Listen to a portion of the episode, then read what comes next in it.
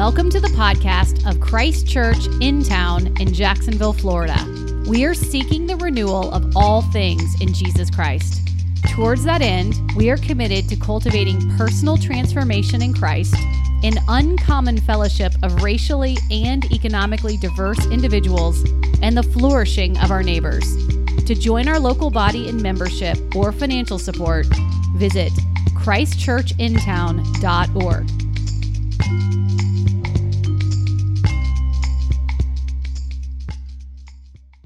This morning, we are beginning a new sermon series uh, in the book of First Peter. Um, this is a, a, sermon series that I don't think I had any idea how badly we would need uh, when we planned it and we actually got there. Um, but the, the letter of First Peter uh, is a letter from the Apostle Peter uh, to a group of suffering and struggling churches uh, in Asia Minor, uh, modern day Turkey. It was a church uh, that was suffering for their faith. They were laboring through a world where they acknowledged and felt very much not at home, where around them there was a culture that left them uh, often physically persecuted, but very often ashamed and mocked, very aware of just how out of place they were in their world. And Peter writes them this letter that roots their identity in the hope of the gospel, their identity in who they are in Christ, that gives them an anchor for their hope. We've called our series A Living Hope from that great line in this letter where Peter writes that you have been born again into a living hope. And I don't know if there have ever been days where we need more badly a living hope uh, to taste and to live in the living hope of Jesus Christ. And so I am excited about our time together in this letter. We begin it uh, today. We begin it uh, during these live stream virtual services. Hopefully, we will be together in person before we finish it and um, we look forward to that. But our uh, reading today is going to be from First Peter chapter 1 verses 1 and 2. And so let's read the scriptures together. Our reading today is from First Peter chapter 1 verses 1 through 2. Peter, an apostle of Jesus Christ, to those who are elect exiles of the dispersion in Pontus, Galatia, Cappadocia, Asia, and Bithynia, according to the foreknowledge of God the Father, and the sanctification of the Spirit for the obedience to Jesus Christ and for sprinkling with his blood. May grace and peace be multiplied to you. This is the word of the Lord. It's absolutely true, and it's given to us in love. Great. Thanks so much, Haley. Man, it feels good to have a two verse scripture reading after uh, some of those chapter long readings from, uh, from the book of Genesis. Terrence Malick is a filmmaker, uh, Oscar winning filmmaker, and his latest movie uh, is called A Hidden Life. In A Hidden Life tells the true story of a man uh, named Franz, and I'm going to butcher this, Jägerstätter, obviously a Germanic name. Uh, Franz was an Austrian Catholic during uh, World War II. He lived in a small village uh, in northern Austria where he worked as a farmer. He was a husband, he was a father. Uh, he lived, as Malick uh, titles his movie, a hidden life, a small life. He spoke up uh, when the Nazi army annexed Austria at the outset of Hitler's Third Reich. They rolled into Austria and claimed it as their own. He spoke out against that. When he was conscripted into the Nazi army, as many military age men were, he objected and resisted. Uh, he was able to be granted a deferment uh, due to the petition of his mayor and was able to go back home to reserve uh, to resume his work as a farmer. But then a couple of years later, he was called back up uh, into active duty in Hitler's army. During the intervening time when he was at home, he sought the counsel of his priests, he sought the counsel of his bishops to try to figure out what to do when he was possibly being enlisted into what he believed to be an evil and unjust cause. He was dismayed to find the level to which his bishops uh, and his priests had come to terms with Nazi government, uh, the degree to which they had agreed to go along to get along in order uh, to spare their own lives and the lives of their congregants. And so, called up into military service in 1943, he refused to take up arms for Nazi Germany. He offered uh, to serve as a paramedic uh, in the German army. Uh, that uh, offer was refused, and so in 1943 he was arrested uh, and then eventually killed for resisting the call to serve in Hitler's Nazi army. It took until 2007, uh, over 60 years later, but he was eventually declared a saint and a martyr by his Roman Catholic Church. He was a man who lived during tumultuous times, uh, during evil days. He lived a small life in a small town with a small family. And yet, uh, by his resistance, by his uh, naming himself and grounding his identity in something deeper than the national politics of his day, he proved himself uh, to be a hero, to be the bearer of a hidden but beautiful life. You see, Franz Jägerstätter knew himself to be, in the words of Peter in our reading, uh, knew himself to be an elect exile. That's the word that Peter uses to describe the Christian church. Elect, chosen, beloved by God. And an exile, not fully at home uh, in our day and in our cultures, not firmly at home in the cultural forces in which we live. We all like to think uh, that we would be a Franz Jägerstätter, don't we? Have you ever thought about what it would be like if you lived in 1930s and 40s Germany? Would you be one of those uh, who went along with the flow of your culture? Would you be one of those Christians uh, who went along and even baptized Nazi ideology uh, in the dressings of Christianity out of fear or out of peer pressure or out of going along? Or would you, like uh, daughter, like Dietrich Bonhoeffer, like Karl Barth in the Confessing Church, like these heroes that we read about, would you have the courage to speak out, uh, to resist, to not go along with the culture around you? We all like to think that we would. We like to think that had we lived uh, during the days of slavery, we would have found our voices with the voices of men like Will- William Wilberforce speaking out against the predominant social flow of our day. We like to think that if we had lived uh, during the civil rights movement, that we would have been a voice on the right side. And yet we know so often uh, that the Christian church has been shaped more by its culture than it has shaped its culture. That living in our society, we have found our society living in us in a way that molds us into its image. How do we live in our time and in our culture without our culture living in us? Those are the issues that are at the core of 1 Peter. How do we live in our day, in 20th century or 21st century America, and be molded into the image of Jesus, being who he says we are and who he's made us to be, instead of being shaped into the image of our age? How can we be faithful to Christ in a world that ignores his king, kingship? In our own age, age of division and hatred and racism, in an age of rampant sexual confusion and consumerism and fear and greed, how can we be made in a different image? How can we live not in the way of 21st century America, but in the way of Jesus in 21st century America? Well, that's what we are going to be looking at in 1 Peter. 1 Peter is a letter written to address these very questions. It's written to a group of suffering Christians in Asia Minor, as we've said, roughly modern Turkey, a minority facing shame and persecution and loss, a community trying to live out the way of Jesus in their world, in a world where it often costs them everything. And now, friends, it's not easy uh, to live in the way of Jesus in a culture that doesn't recognize it or applaud it or appreciate it. It wasn't easy in Peter's day, and it's not easy in our day. It's never been easy to live in this way.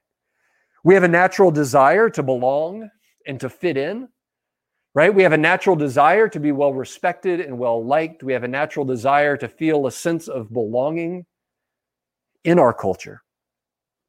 We're constantly pressed as Christians and always have been into responding to this pressure in a couple of different ways. Right? Sometimes we're pressured just to go along with the flow of our culture, making its ideas and its agendas and its causes into our own. And so the Christian church has accommodated to the pressures of surrounding culture to the point that it's indistinguishable from those forces. And other times, feeling this immense pressure, the church has chosen to wall itself off, uh, chosen to stand out and against and above its culture, no longer living in uh, contact, in meaningful dialogue and relationship with the causes and concerns and issues of its day. And so, Peter, the apostle, gives us a deep and lasting wisdom for how to forge a gospel centered, rooted identity that enables us to be grounded and stable in the midst of the forces of our culture. And it gives us a form and a force of witness to our neighbors and our friends in our culture. Peter packs an amazing amount of this content into these first two verses right? This uh, these first two verses are basically the, the material you would put in an email. Uh, you know, when you sit down to write an email, you put who's it to, who's it from, and what's the subject. Uh, that's essentially what Peter's doing here. He says who is from Peter the apostle, who it's to, what who he calls the elect exiles of the dispersion, which we're going to spend considerable time unpacking. He addresses it uh, to the churches, and then he names them by city. This was likely a letter that would have circulated between all of those different churches. And then he gives it the subject, and he packs a lot of content in here. And Peter's message to his church, and indeed his message to us here, is really quite simple. It can be, it can be thought of as this look, you don't belong here. Right? That feeling that you have of not quite fitting in the wider culture in which you live. You're right, you don't belong here. But you belong to God. You belong to God, the Father, Son, and Holy Spirit. So you don't belong here, you belong to God. And because you belong to God, you belong everywhere. You belong anywhere. You belong spread out and spread throughout all of the nations and cultures of the earth. You don't belong here, but you belong to God so you belong everywhere. First off, you don't belong here. The word that Peter uses to describe the church, the elect exiles, uh, we're going to spend some time on this word exile. We'll get to election. I know some of you might have questions around that. We'll get there. Uh, but first, let's talk about this word exile. The word that Peter uses here in Greek uh, is a technical term. It's a term uh, that has a meaning that was codified in the legal uh, work uh, workings of the Roman Empire. Uh, it's the word that we might think of and translate, and we often do, as resident aliens. That he calls the church in Asia Minor, living in the Roman Empire, resident aliens. Now, a resident alien uh, is uh, it's not a tourist, right? It's not somebody who's just passing through on the way to somewhere else. And it's not a citizen. They don't have the full rights and responsibilities of citizens. We might think uh, of them in the American parlance as the holder of a green card, right? They are here in the culture, they're here in the nation for a purpose. They've come from somewhere else, but they're not a tourist, they're not just passing on. When you're a resident alien in a place, in a community, you have a job or you go to school. You have a share in the well being of the place that you are. You're going about your job and trying to make your living and raise your family. You have neighbors that you are in relationship with, right? You're not living in a hotel uh, about to move on to the next hotel. You have neighbors in your apartment building, or you have neighbors in your neighborhood.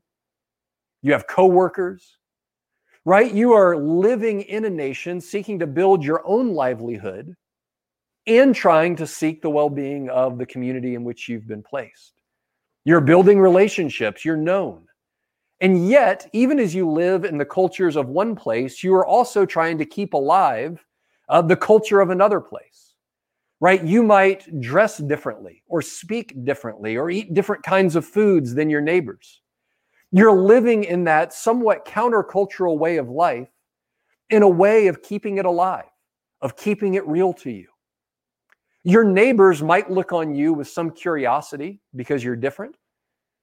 Your neighbors might even look on you as a threat uh, because you live according to a different set of cultural norms and expectations than they do. And to Peter, this became the perfect metaphor to seize on to talk about the church's relationship to the wider society. That you live there, it's your home now, but you live there as resident aliens. You live there as exiles. You live there with an acknowledgement that it can never be your permanent home. That you were made for something else, that in Christ you've been claimed by another reality, and that by, vir- by virtue of your faith, you are venturing towards a better city, as the author of Hebrews puts it. That you are seeking for that day, as we just prayed, when God's kingdom would come and his will would be done on earth as it is in heaven. And so there's something in you that acknowledges that you don't quite belong here, that something doesn't quite fit right.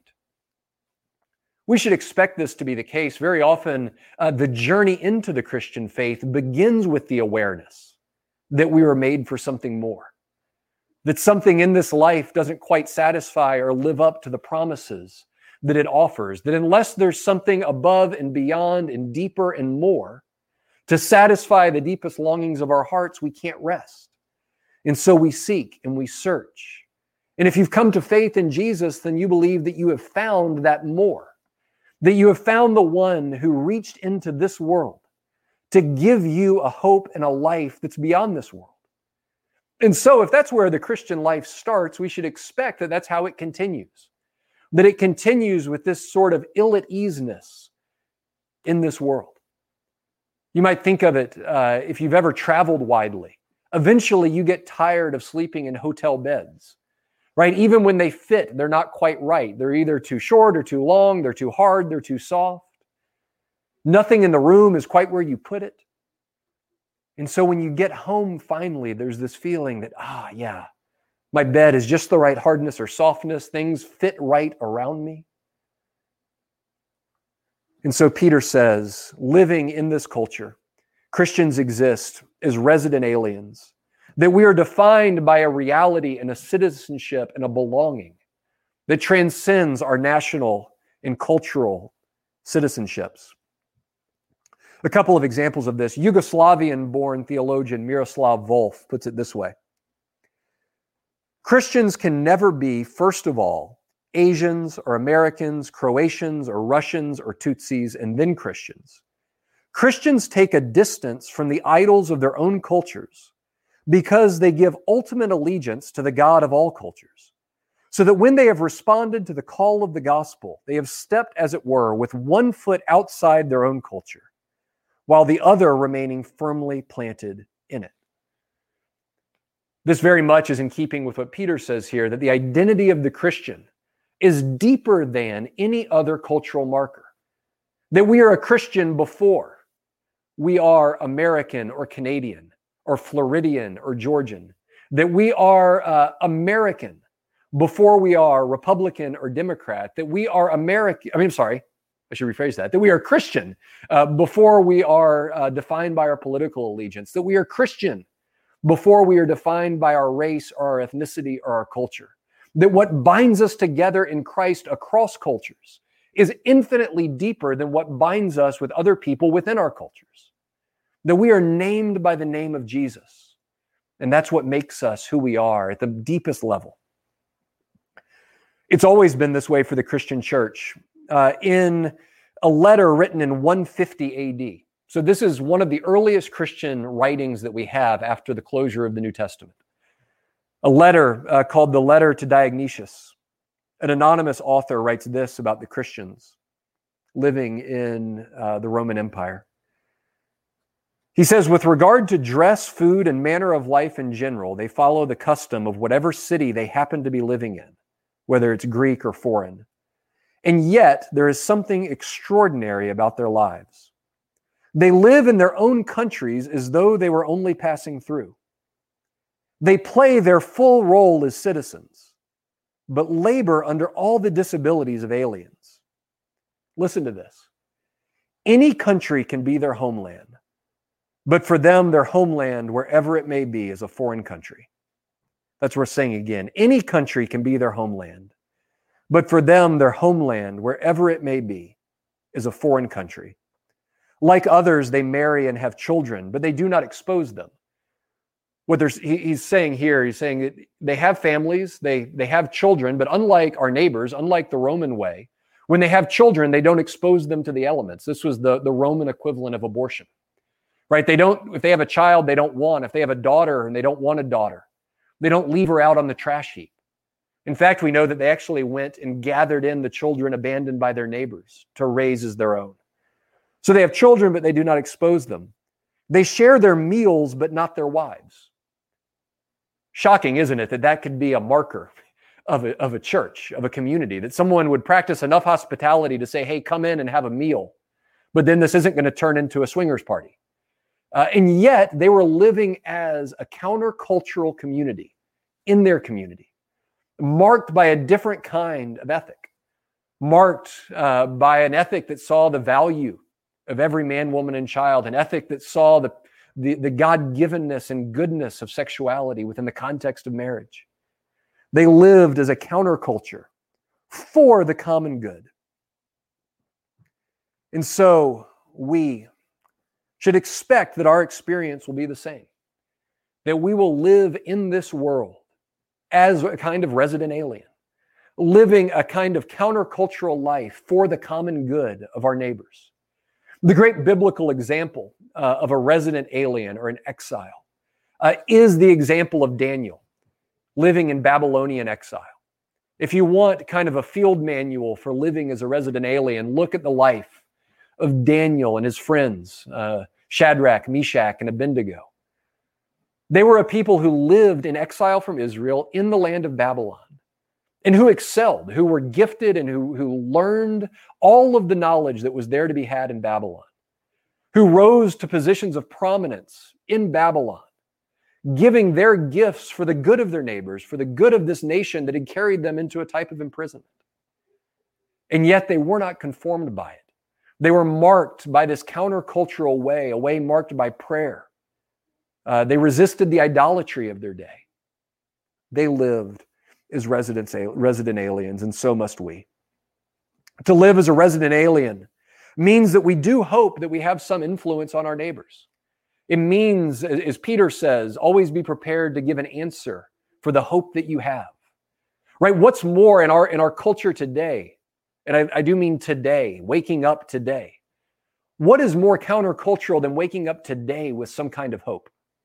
Right? Nihilism abounds around us. Many of us are tempted to hang our heads in despair.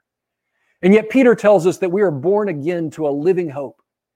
How beautiful would it be for our neighbors to say, hey, in light of all of the bad news around us, in, not, in light of all of the sadness and anger that we all share, how are you finding hope? How are you finding a hope beyond the sorrow? So we do expect to have some influence, and we hope and pray to have some influence on our neighbors. But we don't live with the foolish belief that we will ever bend the culture around us to fit us, that we'll ever be able to, to look out among us and assume that we are going to get our way in the issues of our day. We live as a counterculture for the common good.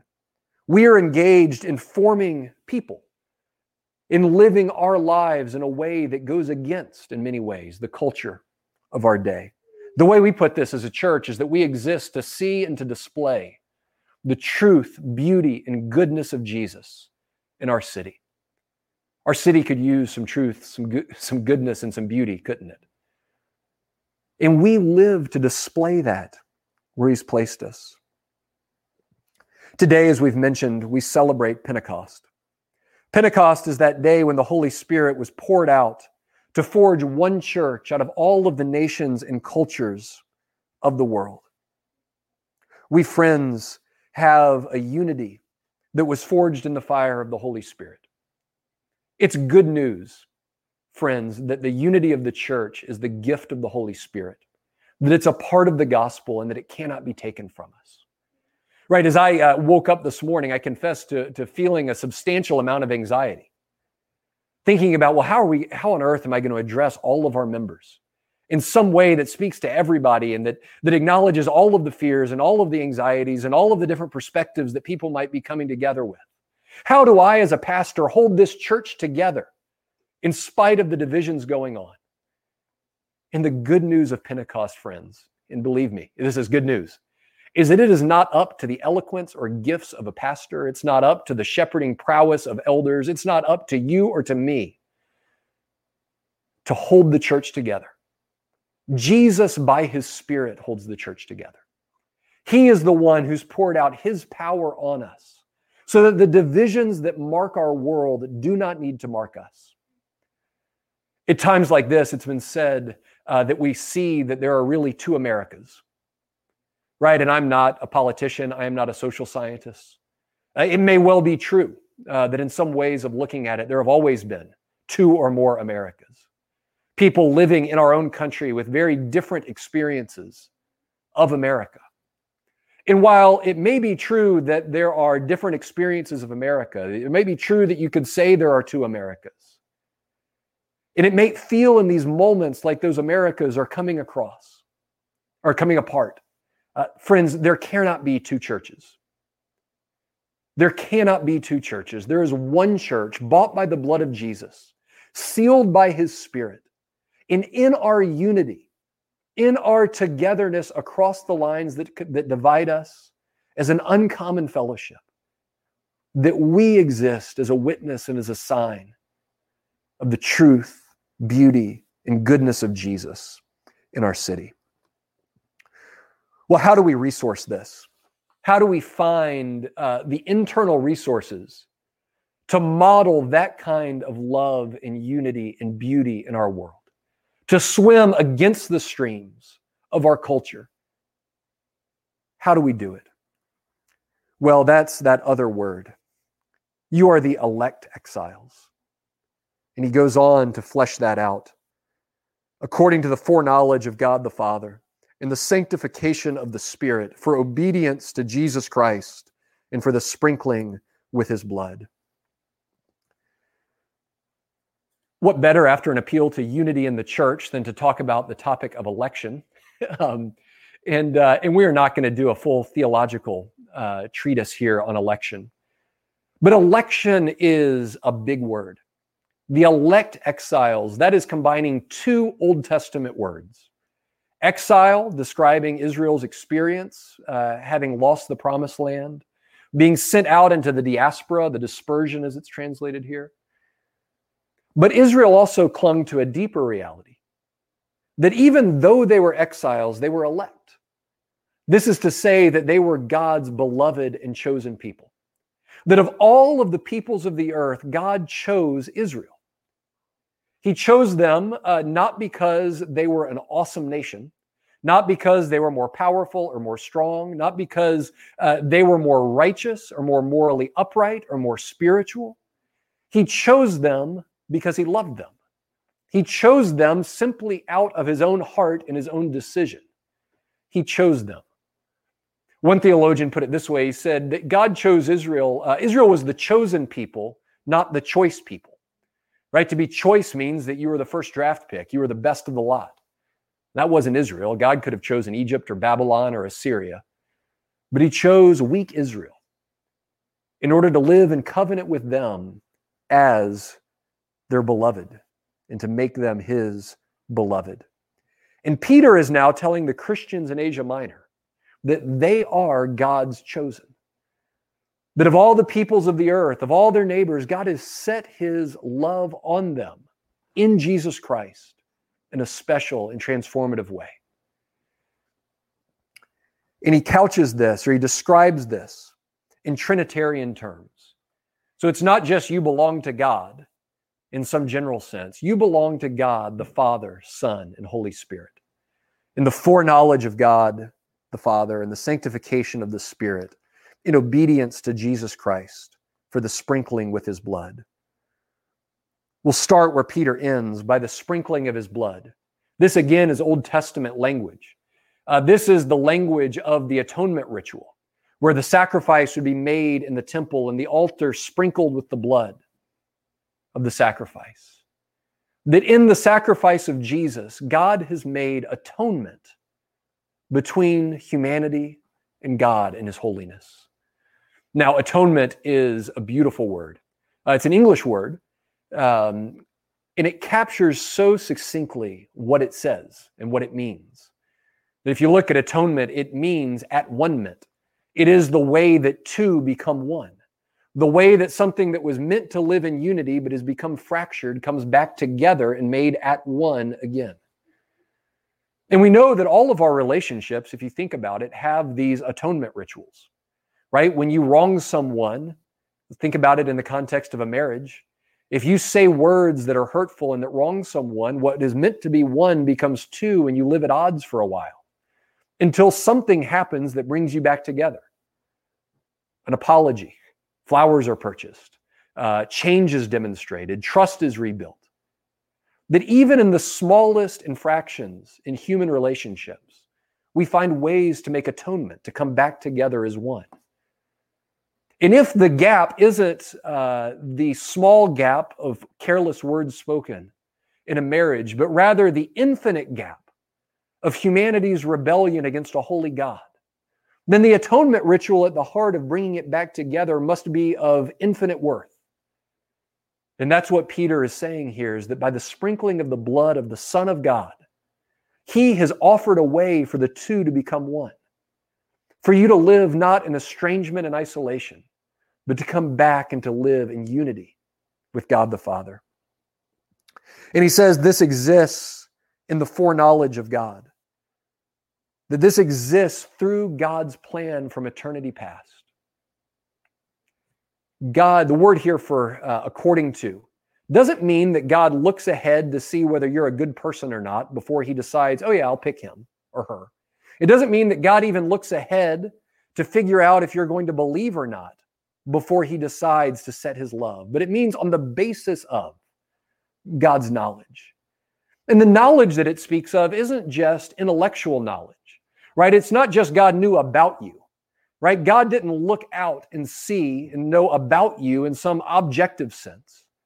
No, knowledge in the Bible is personal and intimate and relational. In Genesis chapter 4, it tells us uh, that Adam knew his wife Eve and she conceived a son right? We won't go into details on how that works out, but uh, we know there that knowledge, he's not saying that Adam all of a sudden knew about Eve, he had known her. But no, this is saying he knew her in a bond of intimate love. And so when the scriptures say that God foreknew us, it means that God foreloved us, that he loved us from eternity past. He decided to be a God for us, to send his son for us, to send his spirit into us. God foreloved us. And friends, this is exceedingly good news. This means that God's love for you is based entirely in his heart, not in your faithfulness. It's based entirely in his intent to love you, not in your goodness, not in your ability, not in your power, not in your righteousness. The way that J.I. Packer, great English uh, thinker, put this is he says the good news is you cannot do anything to lose God's love because you never did anything to earn it to start with. You were foreloved before you did a thing and sanctified by his spirit.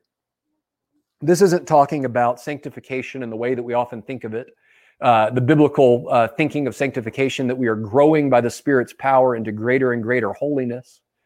Uh, this is the, the, the way of talking about sanctification, of being set apart and made holy. And God, by His Spirit, in time, invaded our hearts, invaded our lives by His Spirit to make what has always been true of us in His heart true in our own lives, in our own experience, that we belong to Him. And so, friends, you belong to God. In a world that will often tell you and make you wonder whether you really belong, you belong to God, the Father, Son, and Holy Spirit. And because you belong to God, you belong everywhere. That's the other word here, that you are a part of the dispersion. This is another Old Testament word that's used to describe Israel when they lost the land, being dispersed and lost in the nations of the world. And for them, originally, it was a sign of judgment, that they were dispersed because of their sin, because they had broken covenant. But in Christ, our dispersion into the, into the nations of the world is a part of the plan. Right? It, just before Pentecost, Jesus says, My spirit will come on you in power to his disciples. And you will be my witnesses in Jerusalem, in Judea, in Samaria, and to the ends of the earth. We were made to go. We were made to be dispersed. And so we are never fully at home in any of the cultures of the world. You feel it in your bones right now that you don't belong right here in this moment, right? That you do not belong in a culture and in a nation that denies justice and where cities are lit on fire and rage. You feel that ill fitting lack of belonging. But, friends, you belong here. You've been placed here. We belong here. This is our dispersion. This is where God has placed us and rooted us so that we, in our place and time, might display His truth, beauty, and goodness. Let's pray. Lord Jesus, we thank you that though we know and feel in our bones uh, the feeling of not belonging, that because of your great love, we belong to you. You have set your love on us, you've embraced us with an unbreakable bond. You have knit together out of the many one family. And so, Lord, we belong to you. And because of that, we do belong here. We belong in our day and age, in our place, our city with all of its ups and downs and its hopes and its fears and its sadnesses. We belong here. You've sent us here and called us here. Lord Jesus, we believe uh, that the calling of our church has never been more needed than it is today. And so, Lord, we pray that you would preserve the bonds of our unity and peace for the glory of your name and the good of our community. And it's in Jesus' name we pray. Amen. Thank you for listening to our podcast. If you would like more information or would like to help support the local body of Christ Church in town, please visit our website at christchurchintown.org.